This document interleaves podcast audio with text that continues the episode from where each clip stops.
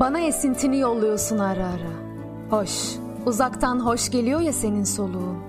Tıpkı balından koparılmış arıyı şekerle kandırmak gibi bir şey bu. Bu, bu yetmez bana. Daha çok konuşmak istiyorum oysa seninle.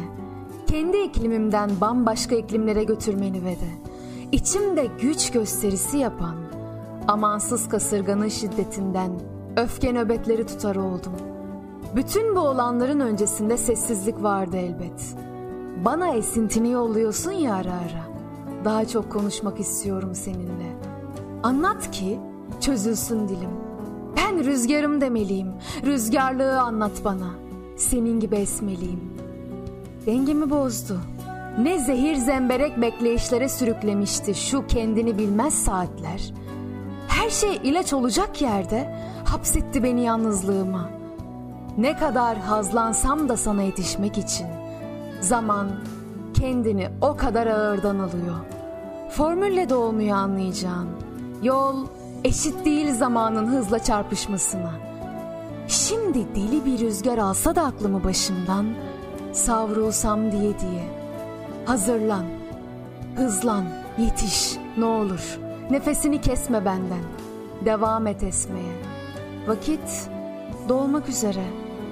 Bir düşün ortasında bir cümle. İkilem vardı hayatın sınırlarında. Bu mevsim bu cümleyle kilitli. Durmadan esen deli bir poyraz gibi. Ha durdu, ha duracak.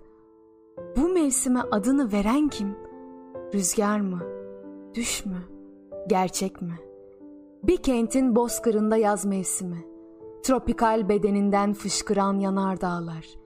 Hülyalı bir iklim.